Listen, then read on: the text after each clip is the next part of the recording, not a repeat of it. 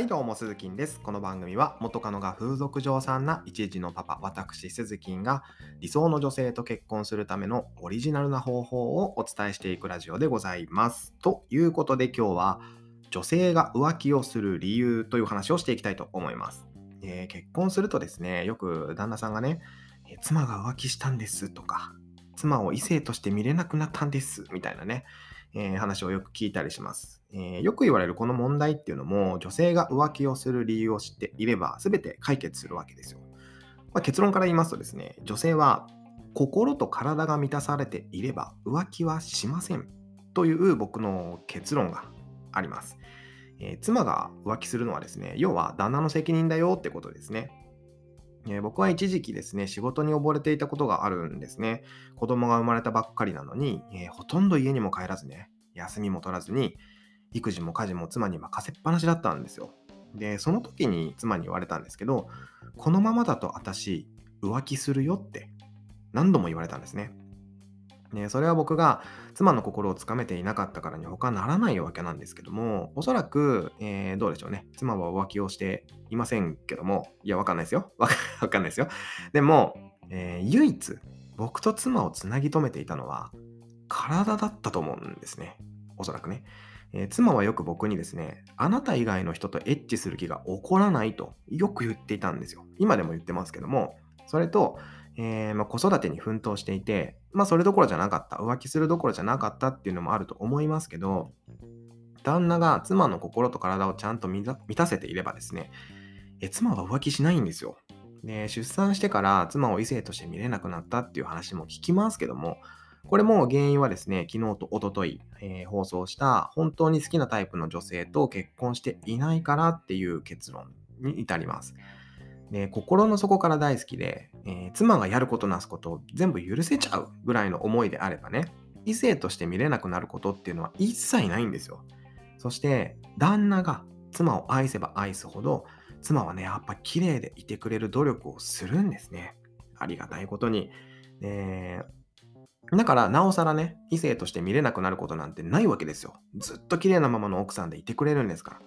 うちはね、結婚して10年以上経ちますけども、未だに朝起きたらやっぱり妻を可愛いって思うし、ずっと触れてたいと思います。で、妻も僕とデートするときはしっかりおしゃれしてくれるし、体型もね、結婚前と変わっていないんですね。ほぼほぼ変わってないです。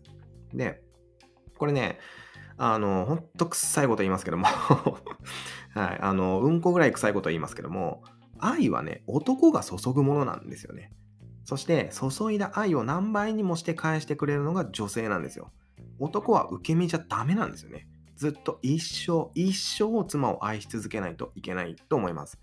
だからこそ自分が本当に好きなタイプの女性と結婚すべきなんですよね。なので、そのためにうまく風俗を活用してくださいという発信をしているわけですね。で、そうしないとね、せっかく結婚できても離婚しちゃうんですね、すぐね。はい。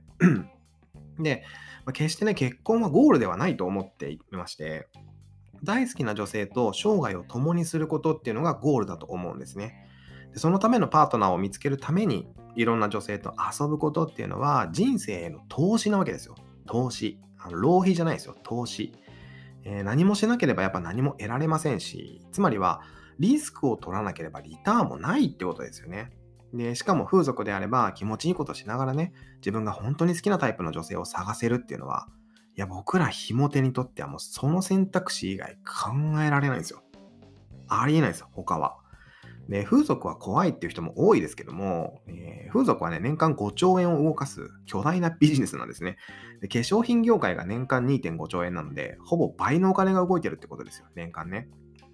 で、よっぽど怪しいお店に行かなければ怖い思いもしませんし、僕は風俗に100万以上、もう多分ね、下手したら200万ぐらい使ってますけども、一度も怖い思いはしていないんですよ。あの、日本ではという注釈をつけておきますけどね。はい。で、そして、えー、婚活に風俗を活用しようなんて言って言ってる人はね、僕調べでは国内に一人もいなかったですね。えー、日本で僕だけだと思います。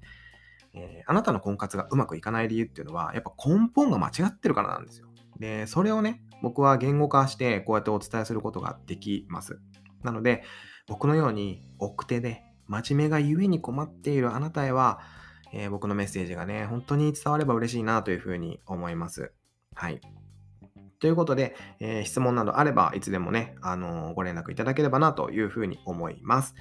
ということで、今日の放送は以上になります。明日はですね、どんなお話をしようかなと思ったんですけども、えー、婚活で出会った女性とですね、2度目も会ってもらうための新しい風俗の活用法というお話をしていきたいなと思います。女性と2度目も会うための方法ですね。えー、お伝えしていきたいなと思いますので、また明日の放送でお耳にかかりましょう。バイバイ。